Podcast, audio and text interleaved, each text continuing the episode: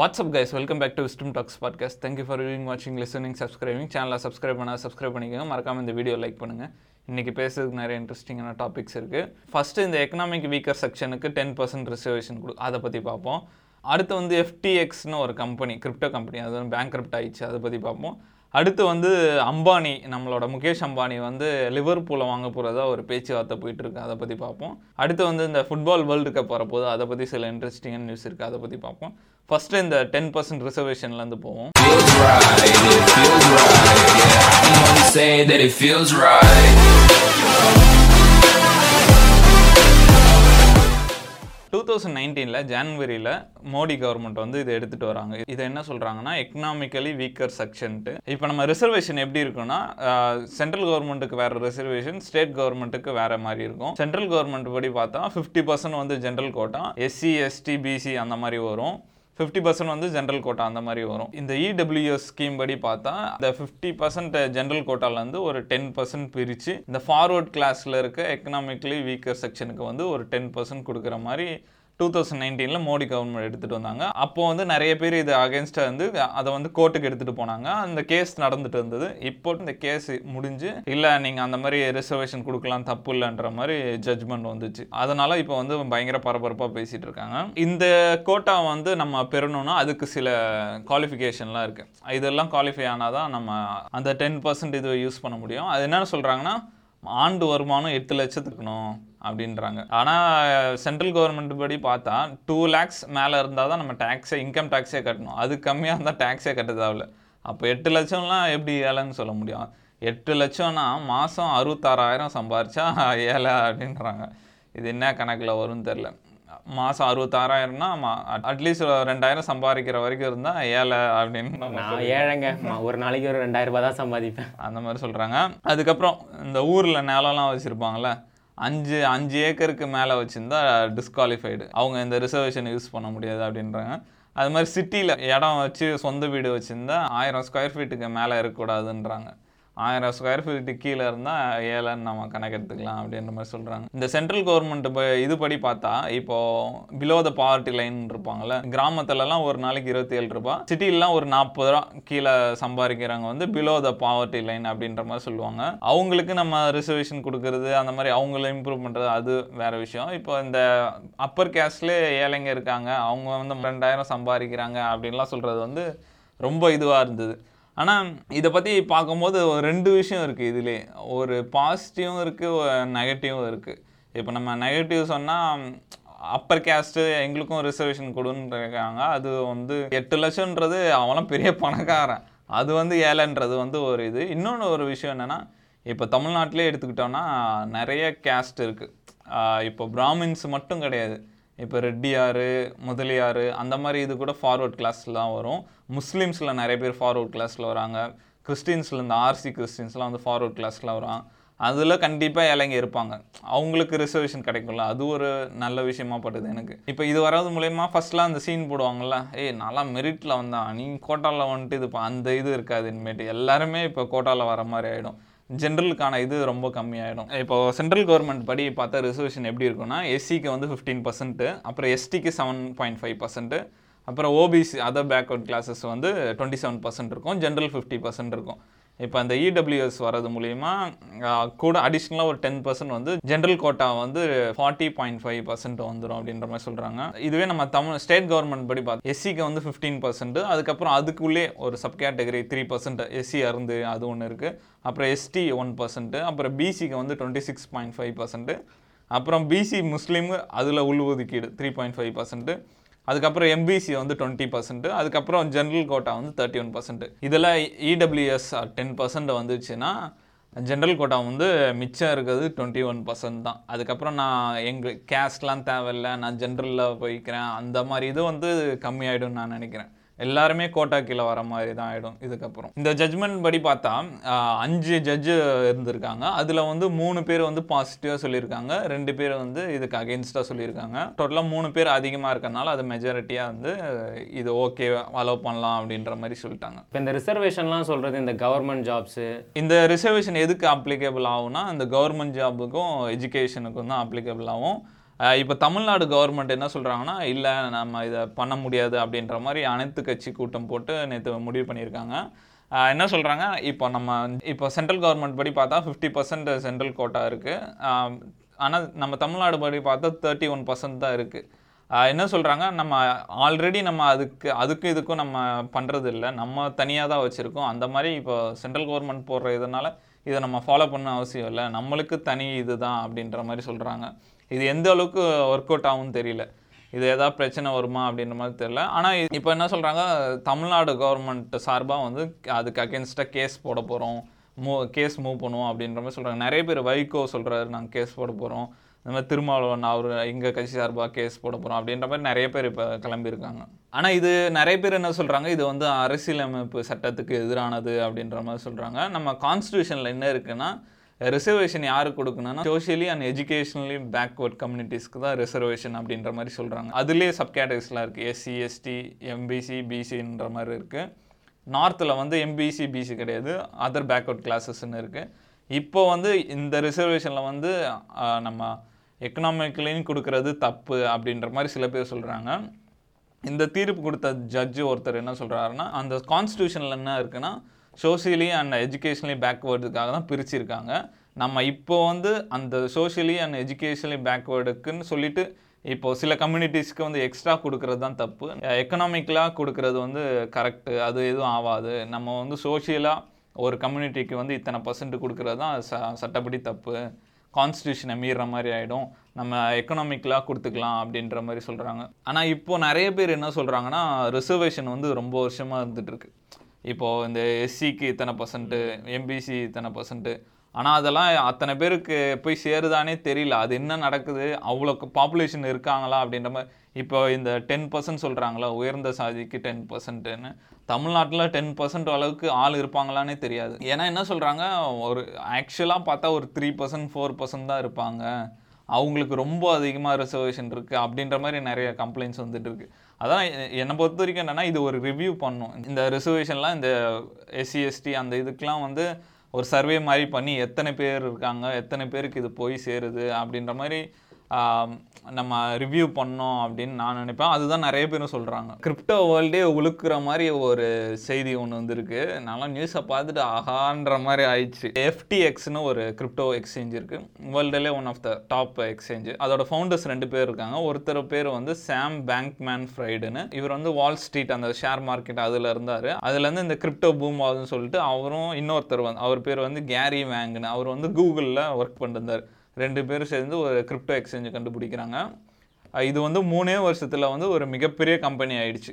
இவரோட சொத்து மதிப்பு வந்து டுவெண்ட்டி நைன் பில்லியன் அப்படின்ற மாதிரி சொல்கிறாங்க இந்த சாம் பேங்க்மேன் ஃப்ரைடு அதாவது டுவெண்ட்டி நைன் பில்லியன் கிட்ட வருது. இந்தியா காசுக்கு வந்து ஒரு ரெண்டு லட்சம் கோடி கிட்ட வருது அப்படின்ற மாதிரி சொல்கிறாங்க என்ன ஆயிடுச்சு? இந்த கிரிப்டோ இப்போ கொஞ்சம் கொஞ்சமாக சரிஞ்சிட்டே வருது. மொத்த மார்க்கெட்டுமே ஷேர் மார்க்கெட்டும் சரி எல்லாமே சரிஞ்சிட்டே வருது. அதில் கிரிப்டோ அநியாயத்துக்குன்னு சரிஞ்சு இவர் ரெண்டு லட்சம் கோடியிலேருந்து ஜீரோ கொண்டாரு பகீர்னு ஆயிடுச்சு எல்லாருக்கும். இந்த மாதிரி உலகத்திலே இந்த அளவுக்கு பர்சனல் போர்ட்ஃபோலியோ இந்த அளவுக்கு சரிஞ்சது இதுதான் ஃபர்ஸ்ட் டைம் ரெண்டு லட்சம் கோடியிலேருந்து ஜீரோ கொண்டாரு இந்த கம்பெனி வந்து ஏடா கூடமாக போயிடுச்சுன்றாங்க. இந்த பிட்காயின் சரிஞ்சது அந்த மாதிரி ஏற்கனவே நிறைய கடன் இருந்திருக்கும் போல். அந்த மாதிரி ஏடா கூடமாக போயிடுச்சு. அதுக்கப்புறம் பைனான்ஸ்னு ஒரு கம்பெனி இருக்குது அவங்க வந்து வேர்ல்டுலேயே நம்பர் ஒன் எக்ஸ்சேஞ்ச் அவங்க தான் அவங்கக்கிட்ட கேட்டிருக்காங்க. இந்த மாதிரி எங்கள் கம்பெனியை டேக் ஓவர் பண்ணிக்கோங்க வாங்கிக்கோங்க இதுக்கு மேலே சம்பாதிக்க முடியலன்னா அவங்க வந்து இதோட புக்ஸ் எல்லாம் பார்த்துருக்காங்க. இதோட கணக்கு வழக்கெல்லாம் பார்த்துட்டு ஆஹா இது தேராது இதெல்லாம் வாங்க முடியாது அவள் தான் முடிஞ்சிடுச்சு இது அப்படின்ட்டு விட்டுருக்காங்க. அதுக்கப்புறம் பார்த்தா இதுக்கு ஆல்ரெடி இன்வெஸ்ட் பண்ணியிருப்பாங்கல்ல. நிறைய நாட்டிலேருந்து சிங்கப்பூர் அந்த மாதிரி நிறைய நாட்டிலேருந்து இன்வெஸ்ட் பண்ணியிருந்தவங்களாம் இது வேலையாவது போலான்னு டப்பு டப்புன்னு இன்வெஸ்ட்மெண்ட்லாம் எடுக்க ஆரம்பிச்சிட்டாங்க. அப்படியே சரிய ஆரம்பித்து இப்போ பேங்க்ரப்ட் ஆயிடுச்சு கம்பெனி இதோட ஃபவுண்டர் வந்து சாம் பேங்க்மேன் ஃப்ரைடு வந்து என்ன பண்ணியிருக்காரு இதுக்கு மேலே இதை சமாளிக்க முடியாதுன்னு சாப்டர் லெவன் பேங்க்ரப்சிக்கு ஃபைல் பண்ணியிருக்காரு. அதே மாதிரி அவரோட ரெசிக்னேஷன் லெட்டரும் கொடுத்துட்டாரு. இப்போ வந்து அந்த சாப்டர் லெவன்னா என்னென்னா கவர்மெண்ட் கிட்ட கொடுத்துருவாங்க. இந்த மாதிரி எங்களால் சமாளிக்க முடியல. நீங்களே கவர்மெண்ட் வந்து அந்த அந்த கோர்ட்டோட கண்காணிப்பில் இதை டெப்டெல்லாம் இருக்குல்ல கடனை வந்து ஈஸியாக எப்படி கட்டுறது? அந்த மாதிரி அவங்க கவர்மெண்ட் இது பண்ணுவாங்க. ஈஸியாக கட்டுற மாதிரி. அதுதான் சாப்டர் லெவன் பேங்க் அப்சின்றாங்க இப்போ சாப்டர் லெவல் பேங்க் அப்சிக்கு வந்து இந்த கம்பெனி ஃபைல் பண்ணியிருக்காங்க. அவரோட ரெசிக்னேஷன் லெட்டரும் கொடுத்துட்டாங்க. அது மாதிரி இவருக்கு வந்து நிறைய இன்வெஸ்ட்மெண்ட்லாம் இருக்குது இப்போது ஷேர் மார்க்கெட்டில் ஒரு ஃபைவ் ஹண்ட்ரட் மில்லியன் வச்சுருக்கன்றாங்க. ஆனால் எல்லாமே அந்த கம்பெனி கீழே தான் இருக்குது அதனால் அந்த கம்பெனியை அந்த காசு எதுவும் பண்ண முடியாது. அந்த கம்பெனியோட போயிடும். இப்போ கடன் கட்டுறதுக்கெலாம் அந்த கா அந்த காசு போயிடும் அப்படின்ற மாதிரி சொல்கிறாங்க நினச்சி பாரு ரெண்டு லட்சம் கோடியிலேருந்து ஜீரோக்கு விட்டார் மனுஷன். இப்போ அவர் ரோலெக்ஸ் மாதிரி தான் சொல்லுவார் போல நாளையிலேருந்து ஸ்டார்ட் பண்ணுறேன் ஸ்க்ராட்ச்ல இருந்து. அந்த மாதிரி ட்வீட் நிறைய ட்வீட்லாம் பண்ணிட்டு இருக்காரு வெரி சாரி வெரி சாரி அந்த மாதிரிலாம் பண்ணிட்டுருக்காரு. நினச்சி பாரு நம்ம ஒரு நூறுரூபா பேக்கெட்லேருந்து இப்போ தொலைஞ்சாலே எவ்வளோ ஃபீல் பண்ணுறோம் ரெண்டு லட்சம் கோடினா அப்போ எப்படி இருந்திருக்கும் அவருக்கு? தூக்கே மாட்டிடுவோம் அதுதான் பயமா இருக்கு. ஆனா அதெல்லாம் சமாளிச்சு வந்துருவாங்கல்ல. அது மட்டும் இல்ல இந்த கம்பெனி நிறைய பேர் இன்வெஸ்ட் பண்ணியிருப்பாங்கல்ல.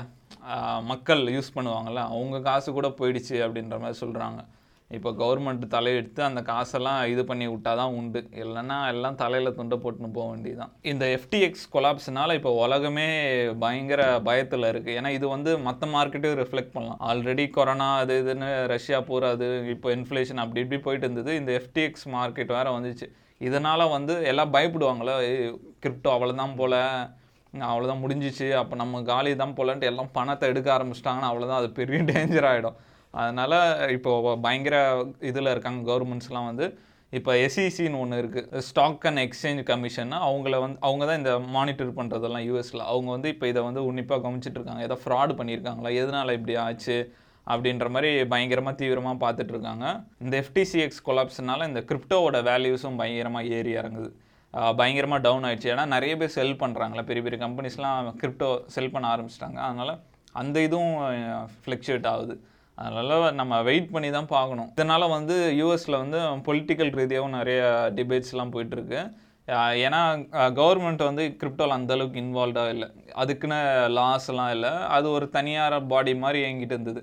இதுக்கு நான் இதனால தான் சொன்னோம் கவர்மெண்ட் வந்து இது இன்வால்வ் ஆகணும். இது பாருங்கள் இப்போ எத்தனை பேர் இதுவானாங்க. அதனால் கவர்மெண்ட் வந்து இன்வால்வ் ஆகி இதுக்குன்னு லாஸ்லாம் கொண்டு வரணும் கிரிப்டோக்கு லாலாம் கொண்டு வரணும் அப்படின்ற மாதிரி நிறைய கான்வர்சேஷன்லாம் யூஎஸில் ஸ்டார்ட் ஆகிருக்கு அதனால் பார்ப்போம் எப்படி போயிட்டுருக்கு. நம்ம கிரிப்டோ திருப்பி வருமா? இல்லை கிரிப்டோ அழிவுதானா? இப்போ எல்லோரும் பயத்தில் எல்லாம் செல் பண்ண ஆரம்பிச்சுனா அது ஒரு பெரிய பேரழிவுக்கு போய் விட்டுரும்.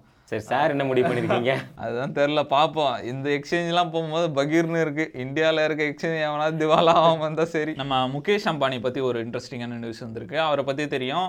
வேர்ல்டில் எயித்து ரிச்சஸ்ட் மேன் அவர் தான் நைன்ட்டி பில்லியன் வச்சுருக்காரு அவரோட நெட்ஒர்த்து அவர் அவரை பற்றி ஒரு இன்ட்ரெஸ்டிங்கான விஷயம் என்னன்னா அவருக்கு ஸ்போர்ட்ஸ்லலாம் பயங்கர ஆர்வம். ஆல்ரெடி மும்பை இந்தியன்ஸ்னு ஒரு டீம் வச்சுருக்காரு.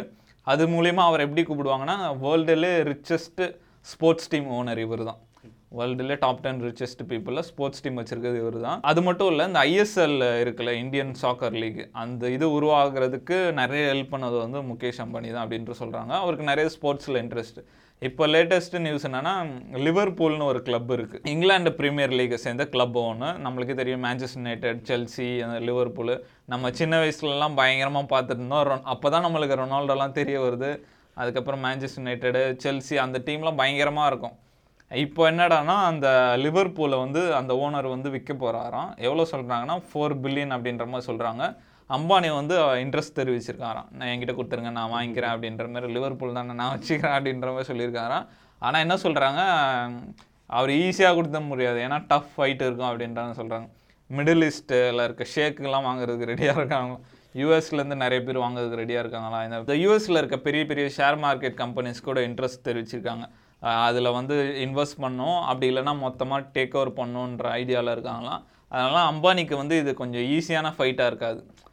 ஃபோர் பில்லியன்றது ஒரு டென் பில்லியனில் எடுத்துன்னு வந்து கூட விடுவானுங்கன்னு நினைக்கிறேன். இதை பற்றி என்ன நினைக்கிறேன்? அவருக்கு ஒரு ஹாபி மாதிரி இருக்கும்ல? ஃபுட்பால் டீம்ஸ் வாங்குறதெல்லாம் எனக்கு ஒரு ஹாபிஸ் மாதிரி. ஆமாம் இதில் நல்லா தெரியணும்னா அவருக்கு டொமஸ்டிக் மட்டும் இல்லை இன்டர்நேஷனல் வரைக்கும் அவருக்கு ஃபுட்பால்லாம் பிடிச்சிருக்குன்னு தெரியுது. இப்போ சப்போஸ் வாங்கிட்டாங்கன்னா அது இந்தியன் பிளேயர்ஸ்க்குலாம் ரொம்ப பெனிஃபிட்டாக இருக்கும். ஏன்னா இப்போ அவங்க அந்த பிளேயர்ஸ்லாம் லிவர்பூல் பிளேயர்ஸ்லாம் ஐஎஸ்எல் கூட்டின்னு வந்து சும்மா ஒரு ஹாய் காமிக் சொன்னால் அது பெரிய ப்ரொமோஷனாக இருக்கும். இல்லை அவங்க எப்படி விளையாடுறாங்கன்னு இவங்களுக்கு டீச் பண்ண சொல்லுவாங்க. அடிக்கடி இங்கே இந்தியா டூர் கூப்பிட்டு வரலாம். சின்ன பசங்களுக்குலாம் இன்ஸ்பைரிங்காக இருக்கும். அந்த மாதிரி மாதிரி நிறையா பண்ணலாம். ஆஹ் யோசிச்சு பாரு எப்படி நடந்திருக்கோன்னு அவர் பெரிய ப்ரைவேட் பார்ட்டிஸ்லாம் அட்டன் பண்ணியிருப்பாரு. இந்த மாதிரி லிவர்பூல் ஒன்று வேலைக்கு வருது. வாங்குறீங்களா எப்படி? எவ்வளோ நைன் நைன் பண்ணியா ஓகே ஓகே அந்த மாதிரி இருந்திருக்கலாம் ஆனால் அவருக்கு தெரிஞ்சிருதுல்ல இந்த மாதிரி பெரிய பெரிய இதெல்லாம். இப்போ துபாயில் இருக்க ரொம்ப எக்ஸ்பென்சிவான பில்டிங் வந்து அம்பானி தான் வாங்குறாரு எப்படி இதெல்லாம் கண்டுபிடிக்கிறாருன்னு தெரியல. அந்த மாதிரி ஃபுட்பால் கிளப் வாங்குறாரு. இப்போ செம்ம லைஃப் ஸ்டைல் வாழ்கிறாங்களா அம்பானி ஃபேமிலி அதானி ஃபேமிலிலாம் ஆனால் நமக்கு அப்படி தெரியுது. ஆனால் பின்னாடி அவ்வளோ ஹார்ட் ஒர்க் இல்லாமல் இவ்வளோ பெரிய எயிட் ரிச்சஸ் மேனெல்லாம் இருக்கவே முடியாது கண்டிப்பாக சரி பார்ப்போம் வாங்குறாரா இல்லை ஷேக் யாராவது வாங்கிட்டு போகிறான்னு பார்ப்போம் வாங்கிட்டாங்கன்னா செம்மையாக இருக்கும். இந்த மாதிரி இந்தியன் ஒருத்தர் இவ்வளோ பெரிய ஃபுட்பால் கிளப் வச்சிருக்காரு அப்படின்னு சொல்லிக்கலாம். அப்போ லிவர்பூல் ஜெர்சியில் ஜியோலாம் விட்டுவாங்களா ஆமாம்ல அது கூட ஒரு ஸ்ட்ராட்டஜியாக இருக்கும்ல. ஜியோ நெக்ஸ்ட் லெவல் எடுத்துகிட்டு போகிறதுக்கு ஒரு ப்ரொமோஷன் மாதிரி கூட யூஸ் பண்ணிக்கலாம் அவர். செம ஐடியாவாக இருக்கும். ஆனால் கண்டிப்பாக பின்னாடி ஏதோ ஒரு பிஸ்னஸ் ஐடியா இருக்கும். கண்டிப்பாக இதை வச்சு நம்ம இதை யூஸ் பண்ணிக்கலாம் அப்படின்ற மாதிரி கண்டிப்பாக இருக்கும். அதான் ஒன்று ஆல்ரெடி ஐபிஎல் பிளேயர்ஸ் எல்லாமே ஜியோ ஆடிக்கு இப்படி டான்ஸ் ஆடிட்டு இருக்காங்க. இப்போ இவர் வாங்கிட்டாருன்னா லிவர்பூல் பிளேயர்ஸ்லாம் ஆடிட்டு இருப்பாங்க. இந்த இயரே வந்து ஒரு வேர்ல்ட் கப் இயர் தான் போல இருக்கு. ஏன்னா இப்போ தான் ஐசிசி வேர்ல்ட் கப் முடிஞ்சது டி டுவெண்ட்டி வேர்ல்ட் கப் முடிஞ்சது. முடிஞ்ச அடுத்த வாரமே பார்த்தா ஆனால் அது டிசப்பாயிண்டிங்காக இருந்தது நம்ம நாடுக்கு.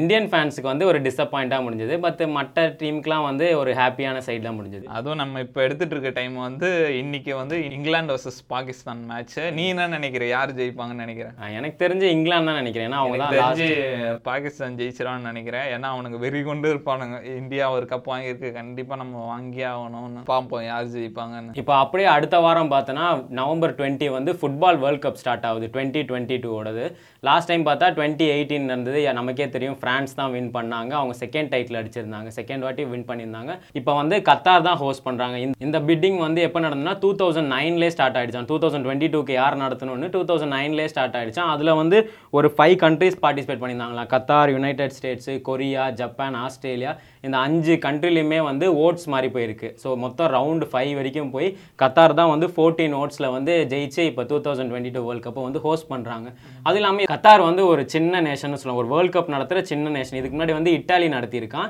அதுக்கப்புறம் கத்தார் தான் நடத்துதான். இந்த இந்த வேர்ல்ட் கப் வந்து அவங்களுக்கு பெரிய விஷயம். ஏன்னா அவங்க டீம் வந்து டெபியூ ஆகுதான். இந்த வேர்ல்ட் கப்பில் வந்து மொத்த ஏன்னா நம்ம எந்த கண்ட்ரி ஓஸ் பண்ணுதோ அவங்க வந்து கலந்துக்கலாம் அப்படின்ற மாதிரி சொல்லுவாங்கல்ல. அவங்க டீமையும் டெபியூட் பண்ணுது. இந்த இதில் மொத்தம் வந்து குரூப் ஹெச் வரைக்கும் இருக்குது ஸோ குரூப் ஏ முதல் மேட்சே அவங்களுக்கு தான் நவம்பர் டுவெண்ட்டியே அவங்க மேட்ச் தான் ஸ்டார்ட் ஆகுது. இந்த வேர்ல்ட் கப்பில் என்ன புது விஷயம்னா வந்து எப்போவுமே வேர்ல்ட் கப்பில் வந்து மென்ஸ் ரெஃப்ரி தான் இருப்பாங்க. நம்மளே பார்த்துருப்போம். சண்டைலாம் போடுவாங்க. டக்குன்னு காடை மட்டும் நீட்டுவாங்க. இதில் வந்து உமன்ஸ் ரெஃப்ரி இருக்காங்களா ஃபஸ்ட் டைம் வேர்ல்ட் கப்பில் உமன்ஸ் ரெஃப்ரி இப்போ தான் டூ தௌசண்ட் டூ டுவெண்ட்டி டூவில் தான் வந்து லான்ச் பண்ணுறாங்க மூணு உமன் ரெஃப்ரி மூணு அசிஸ்டன்ட் உமன் ரெஃப்ரியாக மொத்தம் தேர்ட்டி டூ கண்ட்ரிஸ் வந்து பார்ட்டிசிபேட் பண்ணுது. இதில் வந்து நமக்கே தெரியும் நம்மளோட ஃபேவரட் ஸ்டார் இருக்காரு ரொனால்டோ இருக்காங்க. அர்ஜென்டினா மெஸ்ஸி பிரேசில் நேமார் அந்த மாதிரி நான் ஒரு விஷயம் கேள்விப்பட்டேன். ரீசெண்டாக நேமார் என்ன சொல்லியிருக்காருன்னா இது வந்து இந்த வேர்ல்டு கப் நான் ஆடுவேன். அடுத்த வேர்ல்டு கப் நான் ஆடுவேனான்னு என்னால் உறுதியாக சொல்ல முடியாது அப்படின்ற மாதிரி சொல்லியிருந்தார் இப்போ லேட்டஸ்ட் நியூஸு அவருக்கு இப்போ பார்த்தா முப்பது அந்த ரேஞ்சு தான் இருக்கும் வயசு. ரொனால்டோ மெஸ்ஸியே இன்னும் ஒரு வருஷம் இன்னும் ஒரு வருஷம் எக்ஸ்டெண்ட் பண்ணிட்டு போகிறாங்க நேமார் வந்து இன்னும் ஒரு வருஷம் நான் ஆடுவேனான்னு டவுட்டுன்னு சொல்கிறது வந்து நிறைய ஃபேன்ஸுக்கு வந்து கொஞ்சம் மன உளைச்சலாக இருந்தது. அட போப்பா இப்படி தான் ரொனால்டோ மெஸ்ஸியும் லாஸ்ட் வேர்ல்ட் கப்னு எல்லாம் நினச்சிட்டு இருந்தோம். பார்த்தா அவங்க நான் என் டீமுக்கு கப் அடிக்காம விட மாட்டேன்னு இன்னும் கண்டினியூ பண்ணிட்டு. ஆனால் எனக்கு தெரிஞ்சு இது க சட்டப்படி பார்த்தா இது லாஸ்ட் வேர்ல்டு கப்பாக இருக்கணும். ஏன்னா வயசாயிட்டு இருக்கு. ஆனால் ரெண்டு பேரும் ஃபிட்னஸ்லாம் பார்த்தா வேற லெவலில் இருக்காங்க. இந்த இந்த மாதிரி கபீப்னு ஒரு யூஎஃப்சி ஃபைட்டர் இருக்காரு. அவர்கிட்ட ரொனால்டோ பற்றி கேட்டாங்க. ரொனால்டோ நீங்கள் எப்படி பார்க்குறீங்கன்னு மொத்தம் இந்த அத்லெட்டில் மூணு வகை இருக்காங்க. ஒன்று ஃபைட்ரு இன்னொன்று சாம்பியன் இன்னொன்று எலிட்டு இந்த ரொனால்டோலாம் எலிட் வகையை சேர்ந்தவர். அவர் மைண்ட் செட்லாம் அப்படி இருக்கும் அப்படின்ற மாதிரி சொல்லியிருந்தாரு. பார்ப்போம் இந்த வாட்டி யாராவது ஒருத்தவங்க ஜெயிச்சிட்டாங்கன்னா வேற லெவலில் இருக்கும். அதுவும் இல்லாமல் அடுத்த வருஷம் ஆடுவாங்களான்னு தெரில அதை நம்ம வெயிட் பண்ணி தான் பார்க்கணும். எனக்கு ஒரு சின்ன வயசு ஆசை இருந்தது. எப்படியாவது வாழ்க்கையில் ஒரு வாட்டியாவது ரொனால்டோ ஆடுறதா பார்த்துடணும் அப்படின்ற மாதிரி அதுவும் ரொனால்டோ மெஸ்ஸி அவங்களாம் இந்த வேர்ல்டு அந்த நேஷ்னல் டீம் ஆடும்போது இன்னும் வெறி குண்டு ஆடுவாங்க. அது எப்படியாவது பார்த்துடணும்னு நினச்சேன். ஆனால் நம்ம டிவியில் தான் பார்க்கணும் போல கடைசி அது கடைசி வரைக்கும் ஆசையாகவே தான் இருக்கும் போல இப்போ டு- நவம்பர் டுவெண்ட்டி ஸ்டார்ட் ஆகுது. ஃபைனல் பார்த்தோன்னா டிசம்பர் எயிட்டீன் அது டிசம்பர் எயிட்டீன்லாம் வரும்போதே தெரிஞ்சிடும் எந்த டீம் வேணா. லாஸ்ட் டைமே ஃப்ரான்ஸ் வந்தப்போ எல்லாருக்குமே ஆச்சரியமா இருந்தது. ஏன்னா நம்ம அந்த மீம் மாதிரி தான். என்னதான் உங்க சைடில் ஆப்போசிட்டில் ரொனால்டோ மெஸ்ஸின்னு இருந்தாலும் எங்கள் பக்கம் நிற்கிறதுடா அப்படின்ற மாதிரி ஃப்ரான்ஸ் ஜெயிச்சாங்க. இப்போ ஃப்ரான்ஸுக்கு ஒரு இது இருக்கும். ஏன்னா லாஸ்ட் டைம் நம்ம தான் கப் ஹோல்டர் இந்த வாட்டியும் நம்ம ஜெயிக்கணும்னு. இந்த வாட்டி வந்து பயங்கர காம்படிஷனாக இருக்கும். அது இல்லாமல் இப்போ இந்த ஓப்பனிங் செரமனியில் பார்த்தா இந்த பிடிஎஸ் கேங்க்லாம் ஒரு ஒரு குழு ஒரு நற்செய்தின்னு கூட சொல்லலாம். அவங்களோட டீம் இது வரைக்கும் பிடிஎஸ் பர்ஃபார்மன்ஸே பார்த்ததில்ல. கேள்விப்பட்டிருக்கேன் பிடிஎஸ் பிடிஎஸ்னு பார்க்கணும். அப்படி என்னதான் பர்ஃபார்ம் பண்ணுறானுங்கன்னு அதான் வழக்கம் போல் நம்ம வந்து கொலிம்பியன் சிங்கர் வந்து ஷக்கீரா சாமினா மினா அவங்க பெர்ஃபார்ம் பண்ணுறாங்களாம் அதுக்கப்புறம் வந்து பிளாக் ஐ பீஸ்ன்னு சொல்லி ஒரு பேண்ட் இருக்குது அவங்க பெர்ஃபார்ம் பண்ணுறாங்களாம் ஸோ வேர்ல்ட் கப் செரமனியே கொஞ்சம் பயங்கரமாக தான் இருக்கும் பார்க்க. அந்த மாதிரி கத்தாரே இப்போ களை கட்டுதுன்னு நினைக்கிறேன். ரோட்லலாம் எல்லா நாட்டு ஃப்ளாகும் கட்டி அந்த மாதிரி நிறைய ரீல்ஸ்லாம் வந்துட்டு இருக்கு. அநேகமாக இந்த ஒரு மாதம் ஃபுல் என்டர்டைன்மெண்ட்டாக இருக்கும் கத்தாரில். கத்தாரே அப்போ களை கட்டுமே சரி இதோட நம்ம ஷோவோட கடைசி பகுதிக்கு வந்தால் சேனலை சப்ஸ்கிரைப் பண்ணால் சப்ஸ்கிரைப் பண்ணிக்கோங்க. மறக்காமல் இந்த வீடியோ லைக் பண்ணுங்கள் ஃப்ரெண்ட்ஸ்க்கெலாம் ஷேர் பண்ணுங்கள் முடிச்சுப்போமா? சரி ஓகே காட்